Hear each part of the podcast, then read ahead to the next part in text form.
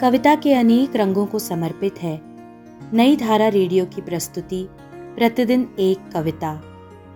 कीजिए अपने हर दिन की शुरुआत एक कविता के साथ। आज सुनिए ज्ञानेंद्र पति की लिखी कविता, नदी और साबुन, मेरी यानी मौलश्री की आवाज़ में।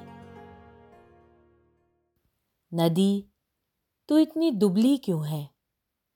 और मैली कुचैली। मारी हुई इच्छाओं की तरह मछलियाँ क्यों उतारे है? तुम्हारे दुर्दिनों के दुर्जल में किसने तुम्हारा नीर हरा? कल कल में कलुष भरा।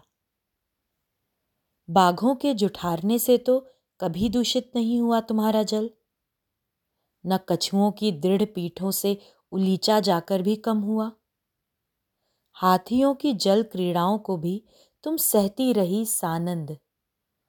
आह, लेकिन स्वार्थी कारखानों का तेजाबी पेशाब झेलते बैंगनी हो गई तुम्हारी शुभ्र त्वचा। हिमालय के होते भी तुम्हारे सिरहाने। हथेली भर की एक साबुन की टिकिया से हार गई तुम युद्ध।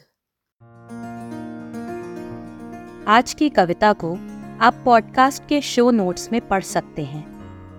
आप जहाँ भी प्रतिदिन एक कविता सुन रहे हैं, वहाँ अपने कमेंट्स शेयर करना ना भूलें।